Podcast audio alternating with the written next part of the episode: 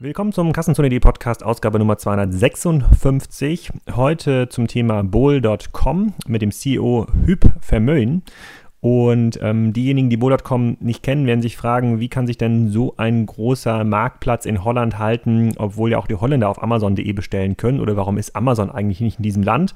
Das habe ich vorher auch gedacht und mich gefragt, was sind eigentlich die USPs, die es für so ein Business, was ja deutlich kleiner ist als Amazon, trotzdem schon ziemlich groß, absolut, mit zweieinhalb Milliarden ähm, Umsatz. Wie können die überhaupt USPs entwickeln, ähm, um sich dort zu verteidigen? Nach dem Interview ist mir relativ klar geworden, dass eher Amazon sich umsehen muss, ähm, gegen einen Marktplatz wie Bo.com in den Niederlanden ankommen zu können, weil sie teilweise in den Services schon viel weiter sind, weil sie ein für Händler zumindest deutlich faireres Geschäftsmodell haben und ähm, weil Hüb da auch sehr, sehr langfristig denkt und die ein paar spannende Sachen entwickelt haben, die auch der deutsche Kunde in Deutschland bei Amazon.de oder Otto oder bei Zalando noch nicht hat. Also das war auf jeden Fall ein augenöffnendes Gespräch, was ich dort mit ähm, Rüb hatte. Das ist ein Podcast, der erschienen ist zuerst bei Wimlex, unserem internationalen Podcast, wo wir Gäste aus den Benelux-Ländern und aus den Nordics einladen. Ähm, und das kann ich auch sehr empfehlen, dass ihr diesen Podcast abonniert. Äh, ich ähm, habe auf jeden Fall schon eine Menge spannender Gäste kennengelernt, die mein Bild über den deutschen, österreichischen, Schweizer E-Commerce-Markt ähm, ganz krass verändert haben weil diese Perspektiven aus den anderen Ländern doch sehr, sehr spannend sind und viele Neuigkeiten ähm, bereit halten. Dieser Podcast wird auch wieder unterstützt und ich bitte auch mal darum, die unterstützenden Sponsoren äh, ähm, zu besuchen. Also klickt mal in den Show Notes ähm, auf die Links, die ich da reinstelle und schaut euch das mal an. Ähm, da suchen wir natürlich auch nur Leute aus und Unternehmen, die tatsächlich zu euch als Zielgruppe passen. In dieser Folge ist es wieder steuerberaten.de, der Steuerberater für den Onlinehandel. Die sind mittlerweile Marktführer für die Online-Steuerberatung, haben ein 100% digitales Online-Steuerbüro und eine bundesweite Betreuung mit äh, zusätzlich acht Standorten vor Ort. Die betreuen mittlerweile hunderte Online-Shops und jeder Shop hat einen festen steuerlichen Betreuer.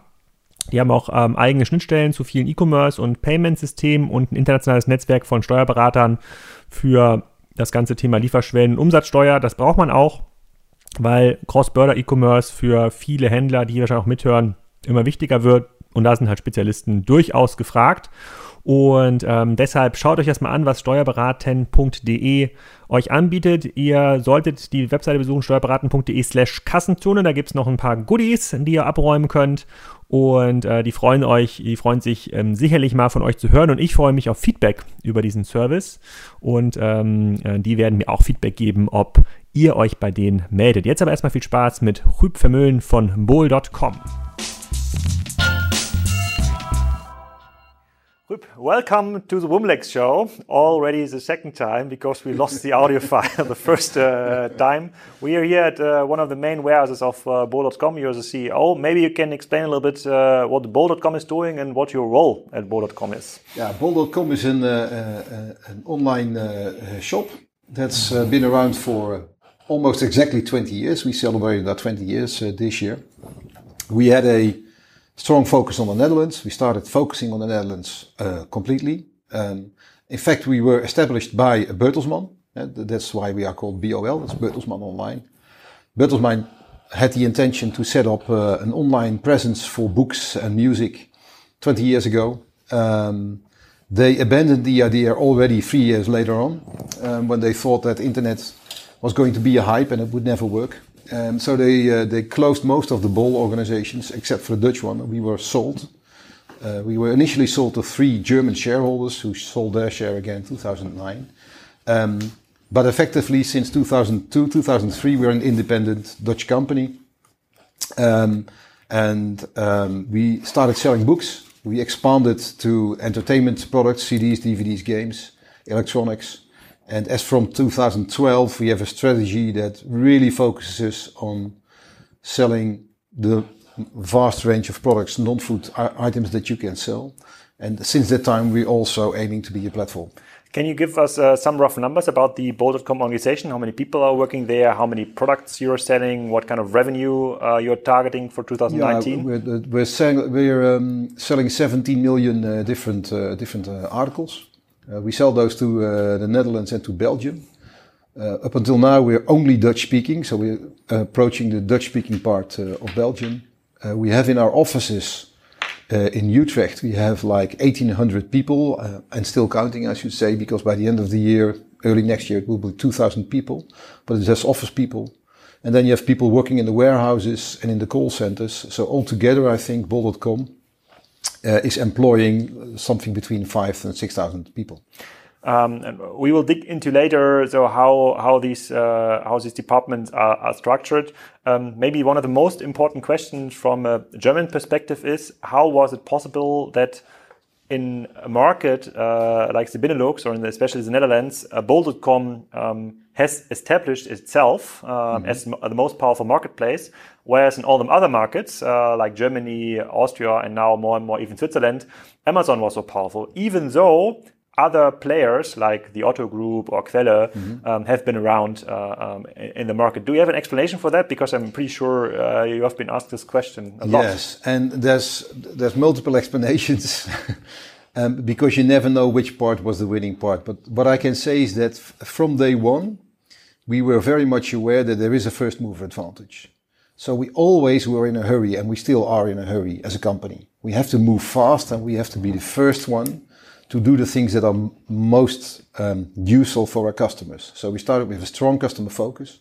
And the customer focus, by the way, was not a clear strategy. The fact was that in the early days when we started, we were 20 people and none of those people knew anything about retail.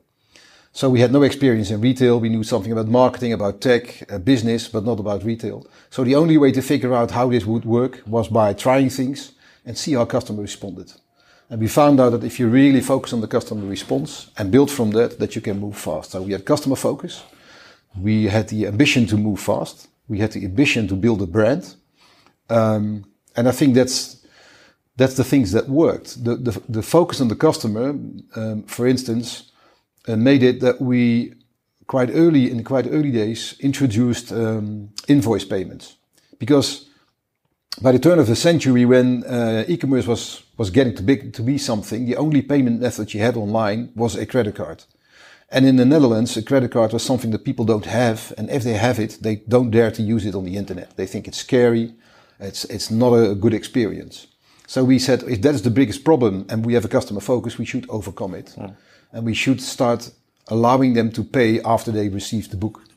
That was kind of a gamble in the beginning um, but that step, and I think it symbolizes the way we focused relentlessly on the customer because there is a risk. You never know if, anybody's going to pay. You have to figure out how you make sure you don't get fraud. But by choosing the solution for the customer first and then solving all the problems, I think we were able to be a customer centric company that moved fast. Um, and that was just the first in many of the things that we did. You um, you told us that you're moving into the marketplace uh, um, um, direction. How big is like the share of products you're owning, or where you're you're taking the risk in your own warehouse versus stuff you're selling uh, through the marketplace model? Yeah, last year in 2018, uh, more than 40% of what we sold, 440, was sold by our partners.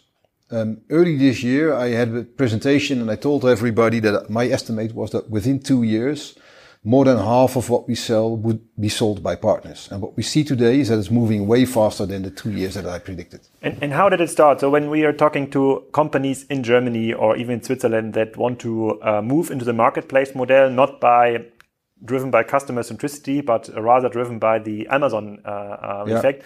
They do have a very hard time to do it like on a technical perspective because it's very hard to onboard product from other partners to open uh, the platform and it's also um, as tough on the internal side because the the own uh, purchasing department say, okay, yeah. we don't want to have comp competition on the product, yeah. so please go with product first that.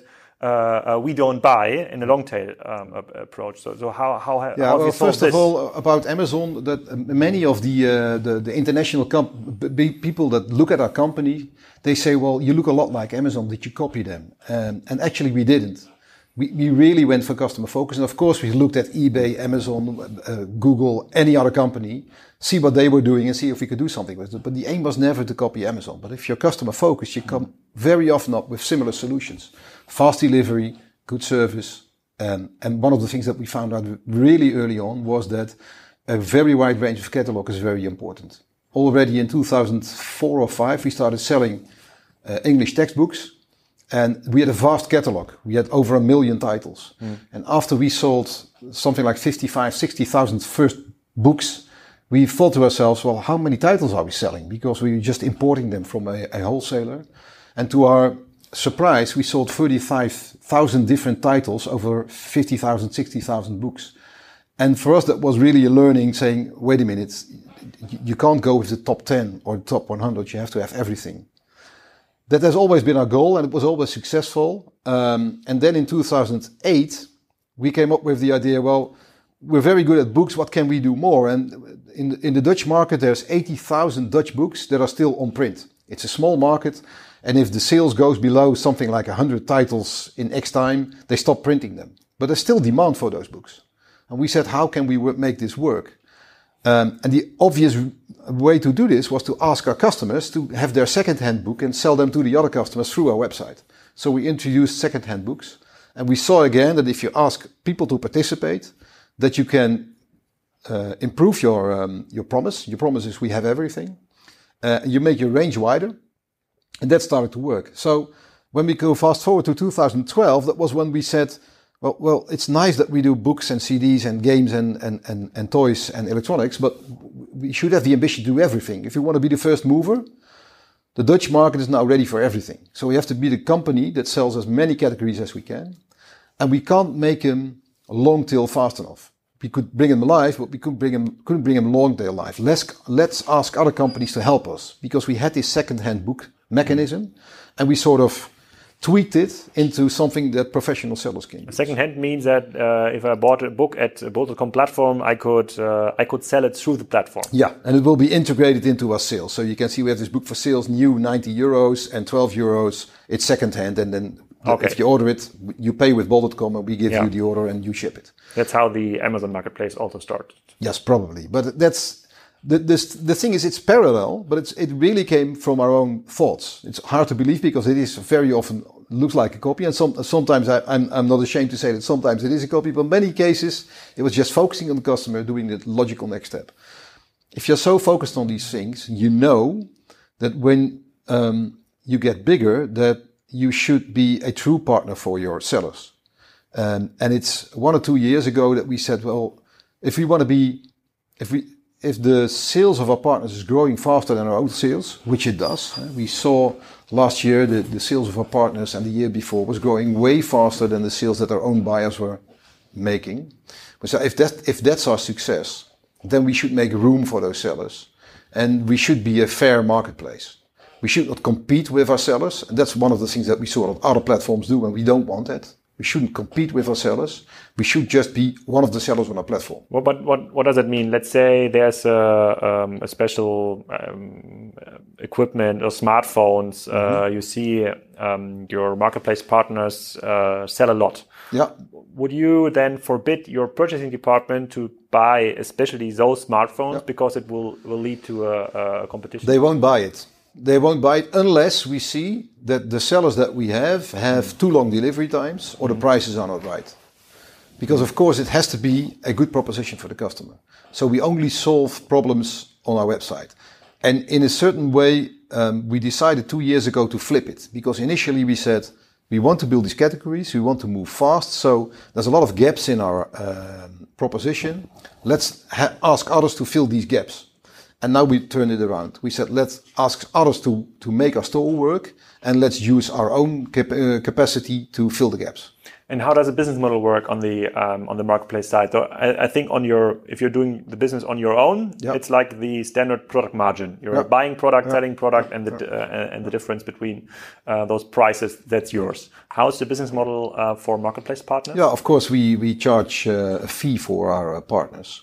Um, and, and in our internal calculation, we, we set it up in such a way that we, we are agnostic into whether we buy it or they buy it.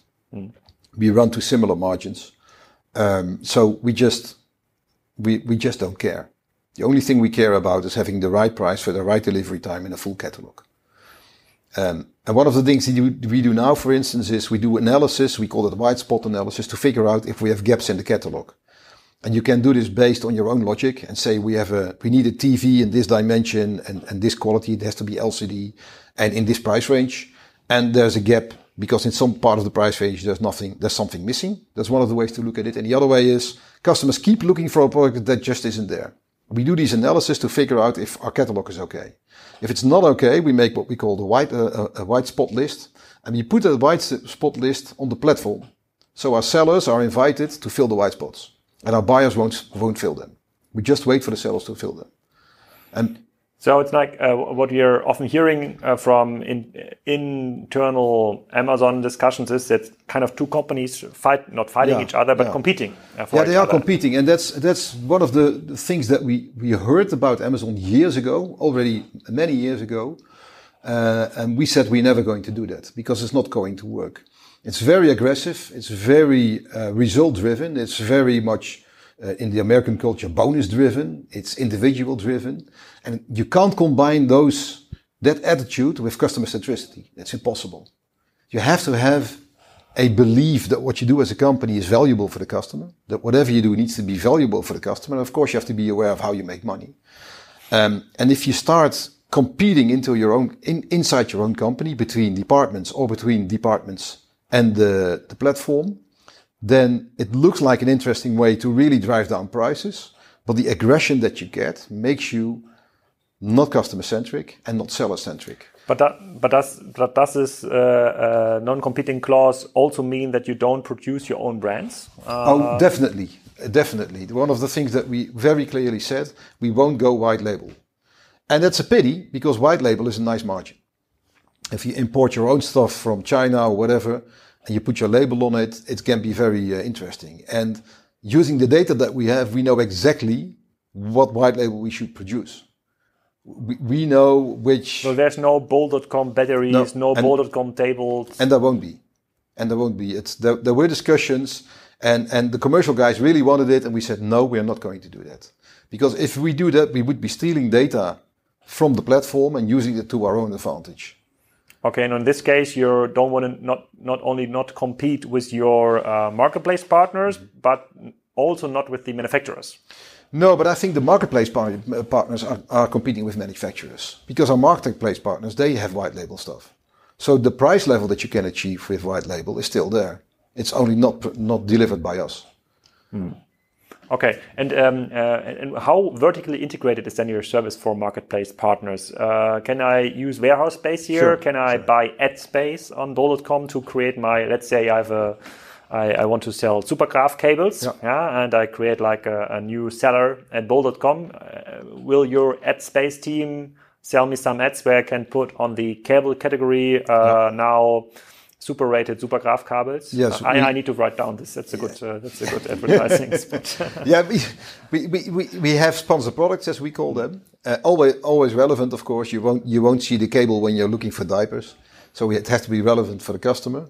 Uh, but our sellers can do advertising on our platform. We have the ambition to make it more flexible and more advanced, but it's already there, and we see a great future in that, so that you really can do your own marketing on the platform, but always relevant and always where the customer expects it, of course.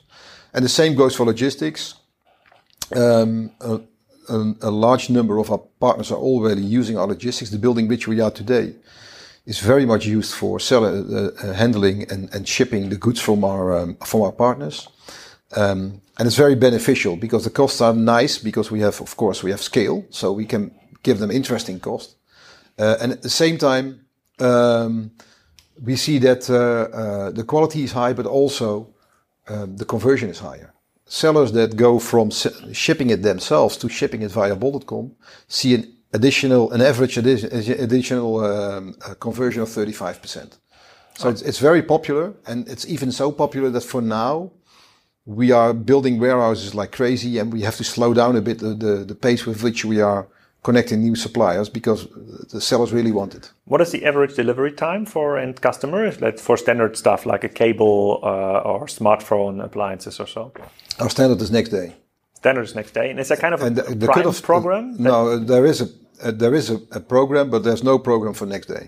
Next day is what we do, and the cutoff time is always midnight. Sometimes, of course, the partners who sell on the platform can't make midnight, but if it comes from our warehouses, the standard service order before 12 o'clock midnight and you have it the next day. Oh, that's and crazy. There's, there's, no additional fee if you're above 20 euros. And uh, is there is there any any same day delivery ideas? yes, we have same available? day. If you order before two o'clock, you get it the same day. Everywhere uh, in Holland? Everywhere in Holland. And we have Albert Heijn, which is a supermarket store, which is the biggest supermarket store in the Netherlands. And if you order before two o'clock, then after five o'clock that day, you can pick it up at your local uh, uh supermarket. And is it used often?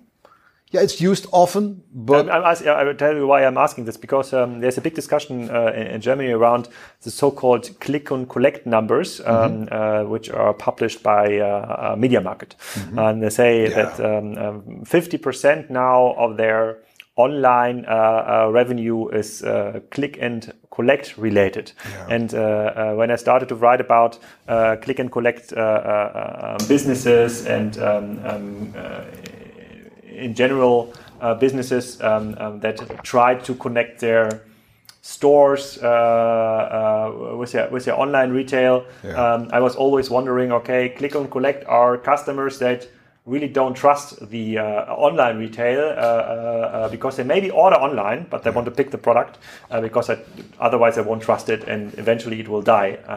yeah, and it's also attribution. I mean, the the, the retailers they want to make sure that they get the online traffic to their stores.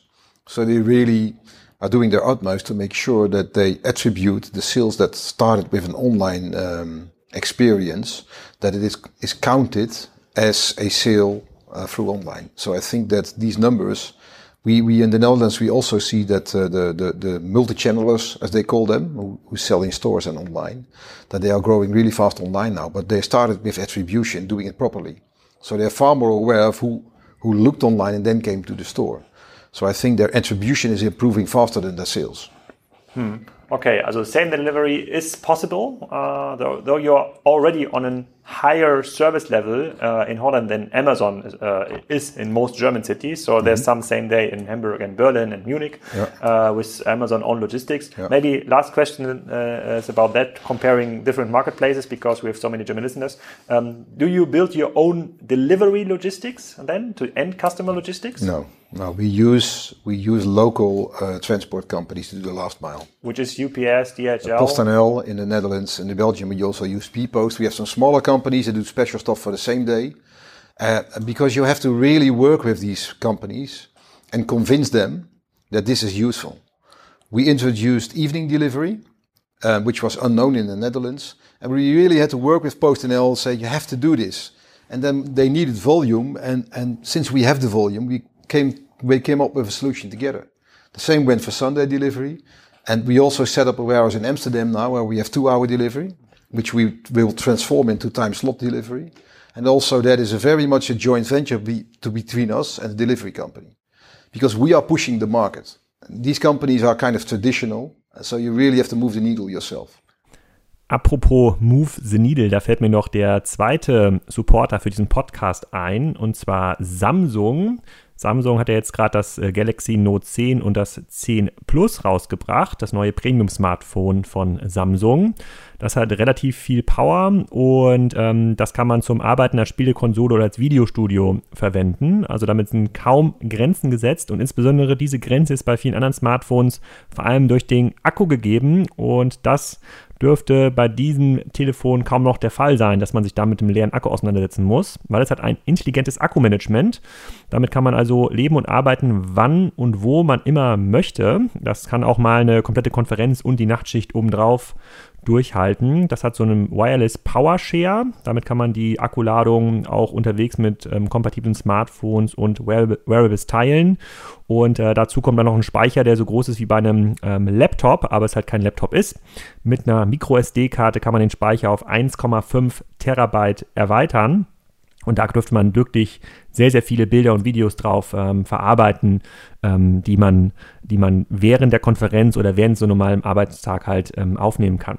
Wenn das euer Interesse weckt und ihr mehr über das Samsung Note 10 wissen wollt, findet ihr das Ganze natürlich auf samsung.de slash galaxy-note 10 Und wenn ihr das kaufen wollt, dann gibt es bei der Bestellung im Samsung Online-Shop ein passendes Charging Pad gratis dazu unter der genannten Domain. Ihr müsst einfach nur bis zum 17. November den Code Kassenzone bei der Bestellung mit eingeben und dann wird das Charging Pad mit ausgeliefert. Also auf jeden Fall ein Gerät, was ich mir auch gerade näher anschaue und was viele Funktionen, die ich brauche in meinem Arbeitsleben durchaus mitbringt und auch besser macht als andere Smartphones, die ich bisher hatte.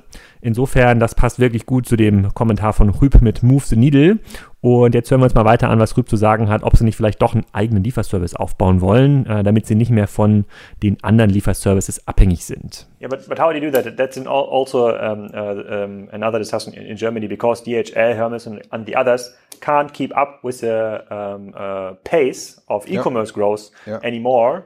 Um, even though if Amazon never wanted to build its own delivery mm-hmm. logistics, they had to because mm-hmm. otherwise there wouldn't be any same delivery in Munich possible yeah, or Berlin possible. We, see a, we see a similar challenge. We see that it's very difficult for the transport companies now, especially in peak days, to keep up with the pace.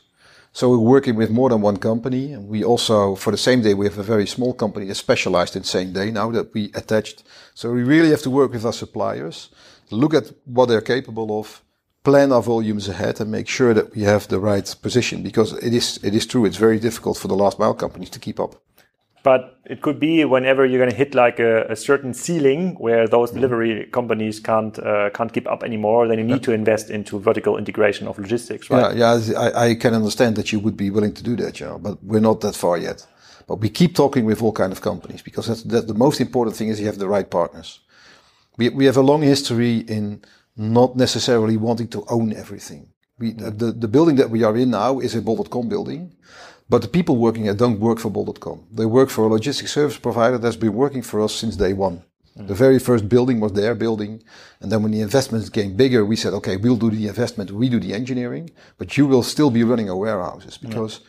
if, if you work together and you, you have the guts to share the, the skill advantage that you have, you can move faster. You can spread the risk, spread the investments, and spread the knowledge building.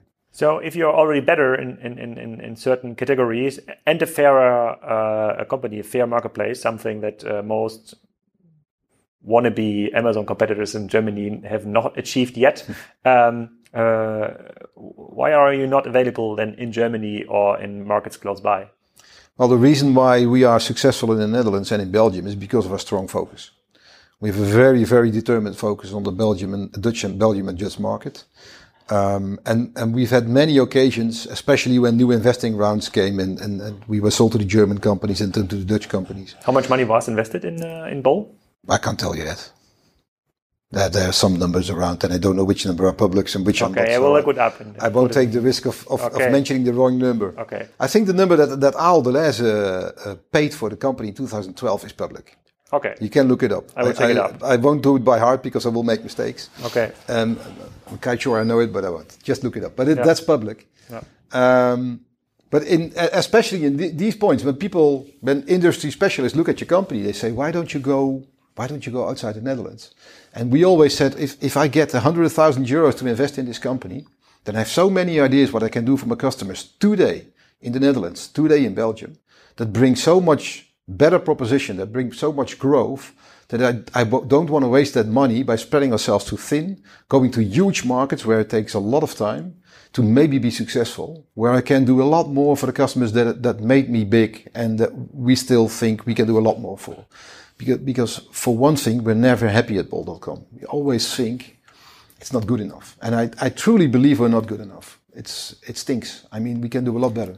That's, that's a very very interesting point because uh, uh, when competitors or wannabe competitors are looking on a website and looking at features you're mm-hmm. you're offering, they uh, they usually um, uh, would put you in the best in class position, mm-hmm. Uh, and and therefore it's even more interesting to understand. So how many people are actually working for uh, maintaining the existing interfaces, which are now mainly probably in app, mobile, mm-hmm. uh, um, um, and desktop, and building new stuff just to get the uh, wannabe bol.coms and understanding. yeah, I, I, I, can't I can't make that, uh, that that difference because if you look at IT, we we, we use DevOps, mm. which means you build it, you run it, you love it. So the people who who build new stuff are, are also maintaining what mm. we have.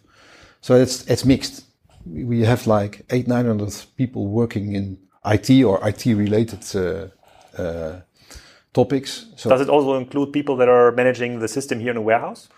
Uh, the IT system, yes. People who run the warehouse, um, I don't count them as, as, yeah. as, tech and IT, although it's quite technical. Yeah. Um, but roughly, you could say that a little less than half the company, uh, I think what somewhere between one third and a half, is really techie. They are really working on the tech stuff all the time.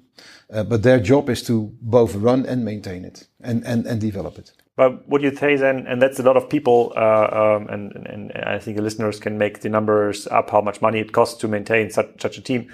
Um, if you look at the list of feature requests 2019 mm-hmm. versus mm -hmm. 2018, which list is longer that or more is. complex? the lists are only getting longer uh, and only more complex. And, and, and, our biggest challenge now is to manage those lists. I mean, we, we are an agile company. We, we started uh, introducing agile already in 2009. And then we had like seven uh, scrum teams. Mm. And it was kind of nice because every scrum team had very distinct thing to do. One was looking for the warehouse. The other was doing the search. The other was doing the catalog.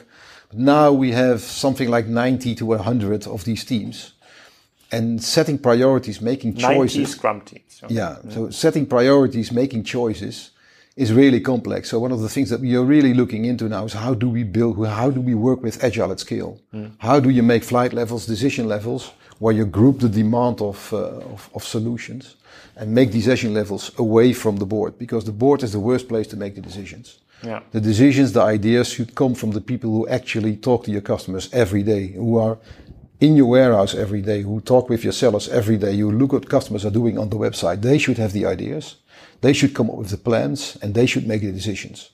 And the trick is how do you make clear decision points in your warehouse where you can still, or in your, in your organization, where you can still oversee your platform. What would you say are then your biggest challenges today? If uh, um, if I would uh, take the Amazon example again, and even from the outside, I don't know if uh, Ralf Kleber would uh, uh, would agree to that. Um, there's like two main problem. One is like a PR problem problem mm -hmm. because uh, um, um, they have been cornered by unions and a couple mm -hmm. of PR stuff that happened in the last two years.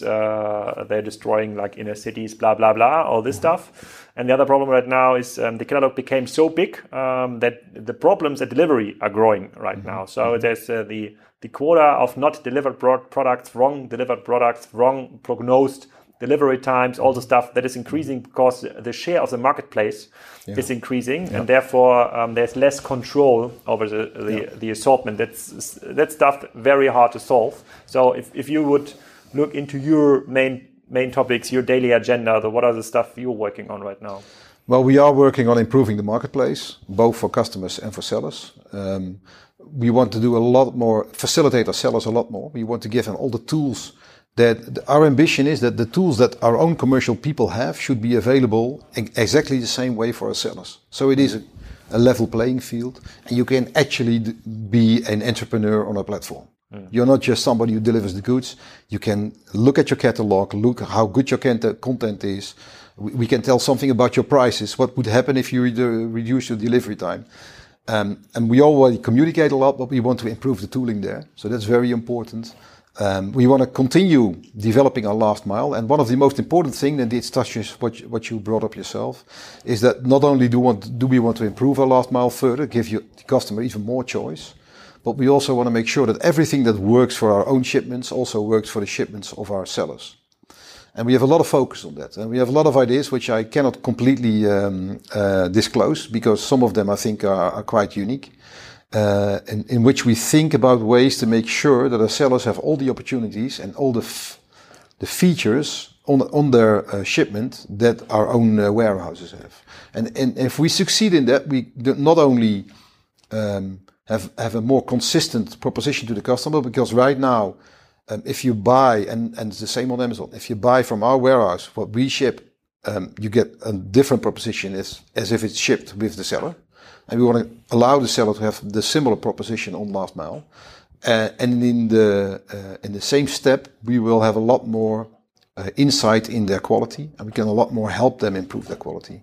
Because it is a familiar problem of course. If you run your own warehouse if you have your own shipping it's a lot easier to get grip of the control of the, the quality than when you have 20 30,000 others trying to ship the goods Yeah, one, one of the uh, major complaints of sellers in Germany uh, over all marketplaces is there's um, the increasing competition from Chinese sellers. Yeah. So there's more and more Chinese um, companies, Chinese yeah. entrepreneurs yeah. selling um, at eBay, um, at real.de, uh, especially on Amazon. So there's numbers going around from 30 to 50% of the whole merchandise is now directly managed through Chinese uh, uh, vendors. And then the, um, let's say, the average seller can't compete anymore because there's no there's no value add in his uh, uh, in his doing. Do you see the same here in, no. at Bol.com? No, we have a very strong focus on local sellers. The, our our answer to the international platforms, and that's that's just our spot in the market. Our answer to the international platforms is that when the international platforms are when they really want to focus on the Netherlands and Belgium, when they really want to come across, they will be aggressive and they don't care about anything in these countries except that it's 0.2% of the world market and they just squeeze it and see if they can get it. What we want to do is we want to focus on bringing, truly bringing the entrepreneurs in the Netherlands and Belgium together and join forces to build a great website for the Dutch and Belgian market.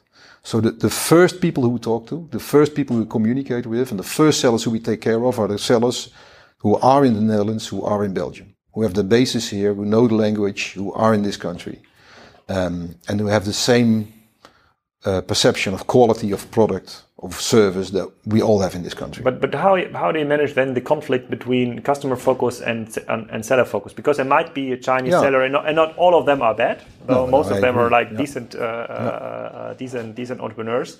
Um, and maybe they there's like a, a, Chinese entrepreneur with a much better access to HDMI cables mm -hmm. than all the Belgian and uh, Dutch entrepreneurs um, are. And then you need to give or grant him or her access, and then at the next uh, next moment, uh, those entrepreneurs will knock at your door and say, "Huub, you promised us uh, we should stick together, and now there's these Chinese sellers on the platform." How do you manage that? Now, so far, there's no Chinese sellers on the platform. Okay, um, that's an easy and, solution. And and, and I, I, wouldn't say never. You never say never, but.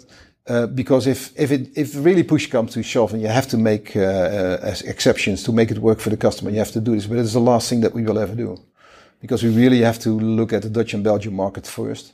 And the, the dominant uh, presence in our, in our sales platform, and that for sure, will always be Dutch and Belgian sellers. Has there any categories, any assortments that never worked out on Bol.com? No, but we did a lot of experiments that failed, many of them. Uh, one of them that failed terribly was we tried to sell contracts with phones, you know, the, the, the monthly payment contracts. Yeah.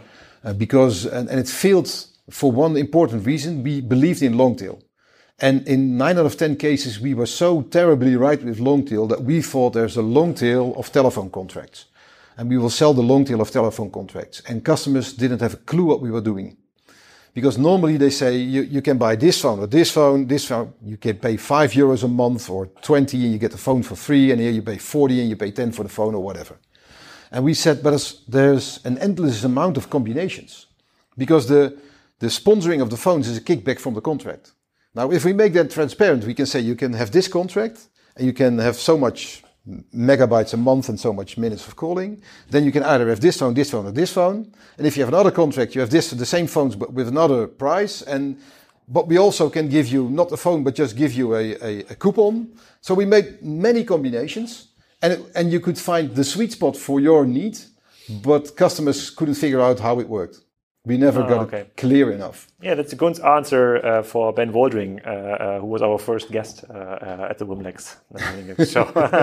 Still, so have, you have to, long tail is nice, but sometimes you just have to make it simple. Okay. Um, and then there's, I have a question. It's a lot of a lot of sayings about like culture at Bol.com, uh, yeah. how it is received in um, um, from your uh, by your customers and inside the company, yeah. almost at a level um, Zappos uh, uh, was known for. Not the same level still, but it's like the, there's like, there's uh, there's some magic around. Can can you elaborate on this a little? Yeah, I, I, think that one of the, the, the success reasons for Bol.com was the atmosphere that we had in the early days.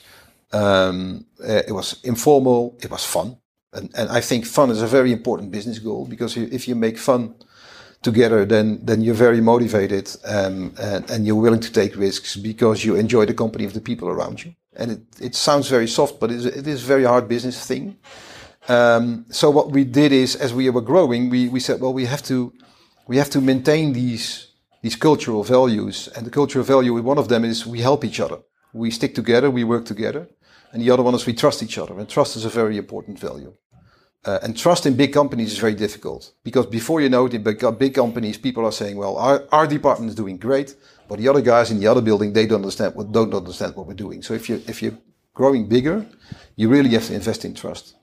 Um, and we invest in trust because that is the basis for autonomy. And if you have autonomy, you can um, you can foster entrepreneurship. And if you have entrepreneurship, you are far more dynamic in figuring out uh, new solutions, and you are far more capable of being customer focused. So everything is around trust because trust is the basis for autonomy, and autonomy is the is the foundation of entrepreneurship but it's easy to say that or paint trust uh, uh, yeah. uh, at the wall. And, and, we are we have been talking yeah. our last All Hands at Spryker about uh, company values, and we say it's uh, trust, speed without bullshit. Uh, but it's easy like to paint this. yeah, no, you shouldn't paint it on the wall. There's nothing on the wall. But how, how, do you establish it at the headquarters? Well, first of all, is leading, leading by example. So the first thing you should do as a CEO, as a management team, is not take all the decisions. Is is give people the opportunity to take the decisions. So I won't take all the decisions. I might ask questions. I'm curious, but I don't take all the decisions. I'm not clever enough to take all the decisions. So that's a good thing. Um, so that's that's one of them. And the other way is you really have to organize it. You really have to organize, have a structure in which you in which you uh, are capable of of giving autonomy. Um, uh, if you if you look at uh, Scrum Scrum gives freedom to the team. There's a lot of autonomy in the team, but there's, there's a lot of rules in Scrum. The, the Scrum teams have more rules than an average uh, department. So you have to figure out what what's the framework with, within which you have the freedom. So when we, our commercial uh, part of the company is now also organized in 42 independent commercial teams. And so we don't have a buying department and a, a supply chain and an online marketing. We don't have that. Well, we have them, but they are not working that way. We have a team that sells electronics or TVs. And they have somebody who does buying, somebody who does supply chain, somebody who is in uh, online marketing. And they work together and their only focus is making the best TV store there ever was. That's their focus. And they have the capability and authority to do that. But there's a structure around it to make that work. Because you constantly have to look at these teams. And, and the interesting thing is that the attitude of your organization changes from let's tell them how to sell television, televisions let's tell them how let's tell them how to buy stuff let's tell them to let's look at how this team is working and how can we make them perform better and it's not as soft as it looks because you look at the same things are they successful do they make the turnover do they have their is their customer nps score good enough are they, do they have enough focus on the customer? Do they have enough focus on the margin? How can we improve? What do they need? How do they work differently? But you don't do the actual work. You facilitate the work in the team and make sure that the teams are optimized. So we have coaches that look at these teams and in waves, they do waves every three months. They start a new wave of improvement. They look at the way of working. They look at the success that these teams have and say, okay, for the next coming three months, we are going to focus on this part of the business and improve it for the 42 teams. And the interesting thing is that now we are focusing on how people are working, what conditions we create to make it work, but we are not focusing on what they need to do to be successful. Because that's exactly what these people know. And as companies get bigger, they start to tell people top down what you need to do to be successful. And actually people telling it don't know because they're not in touch with the customer. Yeah, I think the hard part is to maintain this kind of culture uh, at the size yeah. uh, you're, you're, you are right yeah. now. So it's uh, it, it, sounds doable with a couple of hundred people, uh, uh, uh, but but it's very. Hard. But I will ask some some Bolo employees. So yeah, we're running, a, we're, running a, we're running a little bit of time, but I have two yeah. or three more very important questions here. So um, so one would be um, the uh, um, uh, uh, you're growing on a very decent rate year over year. Yeah. Um, what what what limits this kind of growth? What limits you to grow 50% per year? What is like the most limiting well, at this point, the, the, the, the limit, one of the limits that we have is can we build up logistics fast enough? The real brick and mortar. Real brick and, brick and mortar logistics. And of course, there's always, if we have more IT, we could do more. But there's a limit to what you can invest and what you can manage. So we never have a lack of ideas. I think the market is, is, is bigger than what we are actually taking in. Um, uh, but we're always eager and we always think it's not good enough. because you shouldn't be happy with the growth you have today. You shouldn't be happy with the proposition you have today. But if you look at limits, it's there's no lack of ideas. There's no lack of enthusiasm. There's not enough time to make everything we want to make to make this work. And that is in IT, but also in physical logistics nowadays. Oh, crazy! Uh, and then another question I'd like to ask you uh, because you're not so uh, uh you're not so present in the German market, and uh, we are always um, not bullying but making fun about some older retailers uh, in Germany because they have a very hard time to become real digital. Um, you probably know brands like Rossmann, a big drug drugstore in Germany, or Peek & Cloppenburg is yeah, very yeah. active here in yeah. the Netherlands, and um, if you were in the position of their uh, uh, of their um, uh, management, uh, and, and, and, you you know there's uh, Zalando coming and some other companies coming, and you see probably similar companies here uh, um, in the Netherlands. Um, you started very early, so that is yeah. you said that's part of your success story, um, the yeah. the pioneer effect. Um, do you have like a a general advice for those companies how to act today? Yeah, it's it's it's yeah, yes, but before I say this, I have to say I have a lot of respect for the retailers because in the Netherlands we see retailers struggling also, and I know for a fact that's a lot more difficult to keep a struggling retailer going than it is to make bol.com grow. So it, they have a huge challenge, but in generally in, in the Netherlands, as, at least we always say, don't do it alone. You don't have the skill, you don't have the expertise, you don't have the time to do it alone. Work together and work together in a platform because you can't do it alone anymore. It's too late. You either are a digital native and you are the platform, or you are a retailer that has to focus, has to accept the fact that more and more of your sales goes online. And if you're big enough, you have to have your own online presence. And if you're smaller, you have to work together on a platform to make sure you still take part of that uh, sales online. And you have to ask yourself, where do I add value? Why is it necessary and useful to have a store?